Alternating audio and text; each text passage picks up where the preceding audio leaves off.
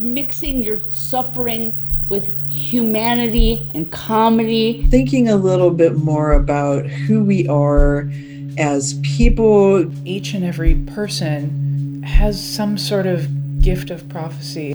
That man lost years. I mean, he lost years of his life, but mm. he hmm. also lost, at least within just the deportation proceedings, constantly. And I was right there losing with him. I never want to lose sight of that. You know? Like, I never want to lose sight of those moments where God grew small with me because I felt small. And he didn't tower over me.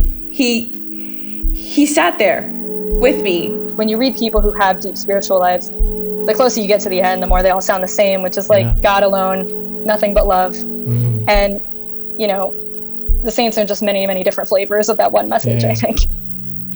Quien a Dios tiene, nada le falta.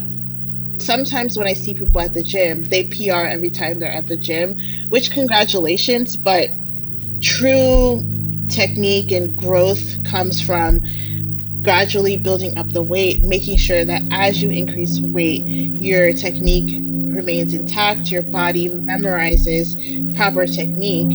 One thing that I didn't realize when I stepped foot on the property was that I was going to see a Catholic church at a fort where enslaved people were kept. Yeah. And not only that, but like it's in it's in the square, like in the middle, and the main dungeons are underneath.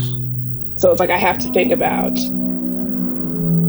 hundreds, maybe thousands of people being kept underneath while the someone is saying mass above, ground. On, above on top. I think we just remind each other, you know, we remind each other of how beautiful and wonderful God is, and this is our church too.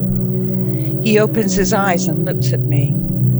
Suddenly, Augustine is there. Not the broken man upon the bed, nor the bishop, nor the shadowy figure in the atrium where I did not have the courage to light the lamps and look into his eyes, for fear I would see my own suffering figured there, him saying over and over, Our son is dead.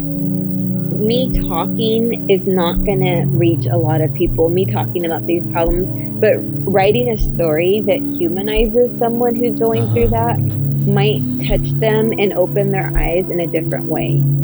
I had this very grandiose theory when I was much, much younger about artists being kind of the last shamans or mystics of a post religious, post industrial culture.